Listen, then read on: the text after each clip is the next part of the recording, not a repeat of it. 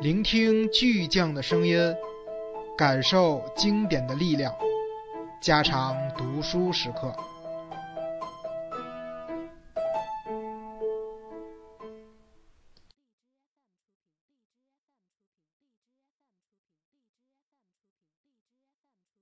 对萨比娜来说，这如同弗兰茨强行打开了他的私生活之门，仿佛看到窗口晃动着玛丽·克洛德的头、玛丽·安娜的头、画家阿兰的头，或是总捂着自己手指的那位雕塑家的头，看到他在日内瓦认识的所有人的头，他快要身不由己地成为一个他全不在意的女人的情敌。弗兰茨会离婚。而他将在一张巨大的婚床上取得他枕边的位置，远近的人全都会盯着看。他将不得不在所有人面前演戏。他将不再是萨比娜，而是要被迫扮演萨比娜这个角色，并且找到扮演的方式。爱情一旦公之于众，会变得沉重，成为负担。一想到这，他就已经直不起腰来。他俩在罗马的一家餐馆吃晚饭，喝着葡萄酒。萨比娜默不作声。“你真的没生气吧？”弗兰茨问道。萨比娜明确告诉他自己没生气，他仍然十分困惑，不知该不该开心。他想起他们在去阿姆斯特丹的火车卧铺车厢里相会的情景。那一晚，他曾扑倒在弗兰茨脚下，恳求他哪怕用暴力将他留在他身边，永远也不要再让他走。那一晚，萨比娜渴盼结束。这从背叛到背叛的危险旅程，他曾渴盼停下脚步。眼下，他竭尽全力试图回想起当时的渴望，想祈求他、依赖他，纯属徒劳。他的不安仍占了上风。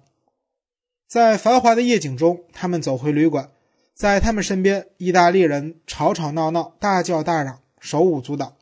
这样，他俩虽默默地肩并肩走着，却听不出彼此的沉默。回来后，萨比娜在浴室梳洗了很久，而弗兰茨躺在那张夫妻大床上等着他。一盏小灯一如既往地亮着。从浴室出来，他摁下了开关。这是他第一次这么做。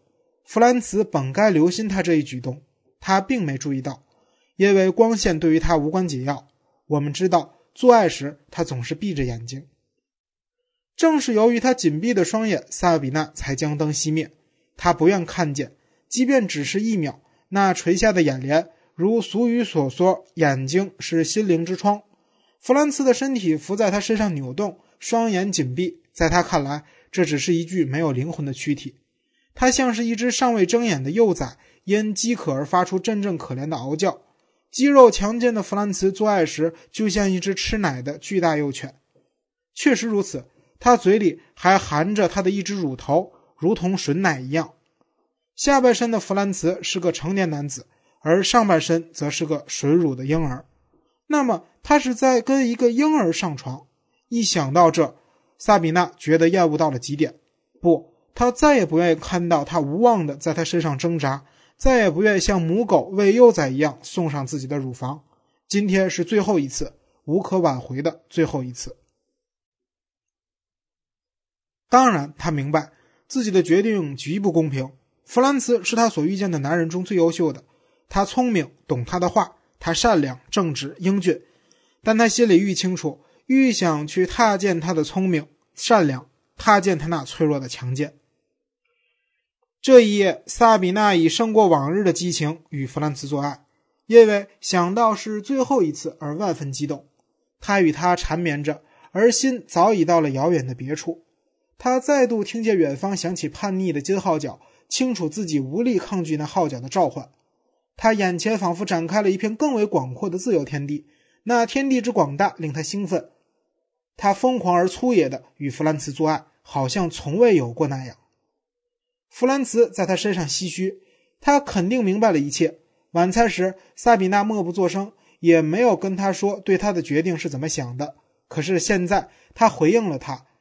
萨比娜在向他显示他的欢悦、激情、允诺和与他共度一生的渴望。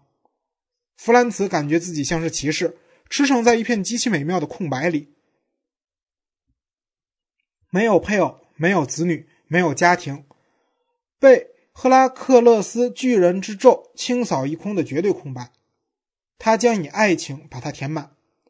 他们彼此以对方为坐骑，奔向他们所向往的远方。他们都沉醉在令自己获得解放的背叛之中。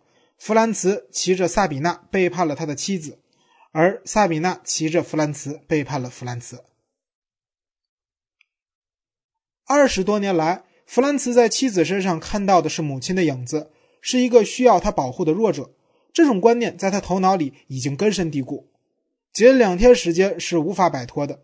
回家时，他心中不禁有些歉疚。在他离家后，妻子可能已经崩溃，他也许会看到他痛不欲生的样子。他胆怯地扭转钥匙，开了门锁，回到自己房间。他小心翼翼，不弄出声响，侧耳细听。是的，他在家。犹豫再三之后，他过去跟他打招呼。因为这已成了习惯，他眉毛一挑，装着惊奇地说：“啊，你回这里来了？”他很想反问一句：“你要我上哪去？”但他没吭声。玛丽·克洛德接下去说道：“为了使你我之间一清二楚，我觉得你马上搬去他那儿也没什么不妥。”离家那天向他坦陈一切时，弗兰茨并没有明确的计划。他回家来，准备与他和和气气的谈一谈。尽量不给他造成痛苦，没想到他竟冷冷的执意让他走。尽管玛丽克洛德这种态度使他省去了不少麻烦，他还是感觉失落。这一辈子他都担心伤害他，也正是为了这一点，他才自动给自己套上了愚蠢的一夫一妻制这条准则。结果二十年过去，才发现自己多虑无益，竟因这份误解而把多少女人拒之门外。下午课后，他从学校出来，直奔萨比娜的住处。他打算求她让她留下来过夜。他按响门铃，没人应。他去对面的咖啡馆里等着，两眼直盯着那幢楼的大门。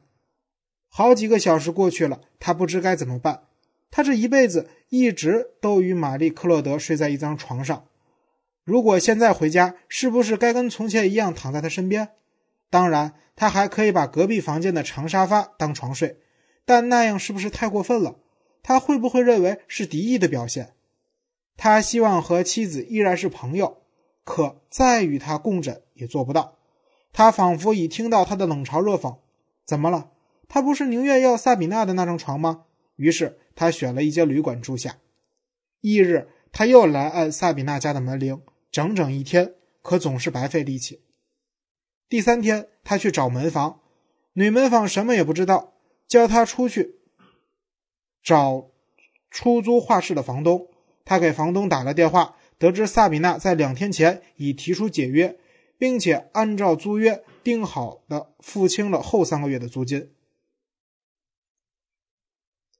接下来的几天，他仍旧上门，希望碰上萨比娜。直到一次，他看见房门开了，里面有三名穿着蓝色工装的男人在搬家具和油画。往停在房前的一辆搬家大卡车上装。他问他们把家具往哪儿搬，他们回答说他们有明令在先，不得泄露去向。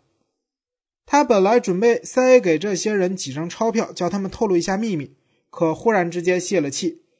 他因悲哀而彻底麻木了。对这一切，他一点也不明白，也不可能明白，只是意识到从遇到萨比娜的那天起，他便料到这一刻。该来的事情已经来临，弗兰茨无力防范。他在旧城区找了个小套间，挑了一个确信不会遇上女儿和妻子的时间，回到从前的家中去取一些必备的衣物和书籍。他小心翼翼，尽量不带走任何其他东西，以免让玛丽·克洛德少了什么。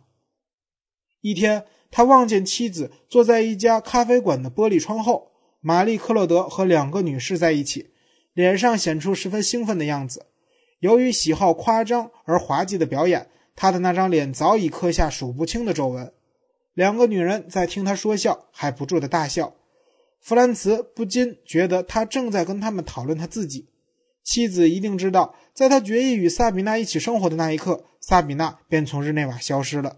真是个可笑的故事，就这样成了妻子女友们的笑柄。他自己也不感到奇怪。他回到新居，在那儿可以听见圣彼得大教堂的牌钟齐鸣声。当天，商店给他送来了买好的桌子，他把玛丽·克洛德和他的女友抛在脑后，一时还忘却了萨比娜。他到桌边坐下，为亲自挑选了他而感到高兴。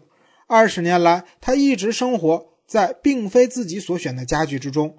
玛丽·克洛德包办了一切，他人生第一次结束了当小男孩的日子，独立了。第二天会有一名细工木匠过来，他要请木匠做个书柜。他花了几个星期，亲手设计了外形、规格和安放的位置。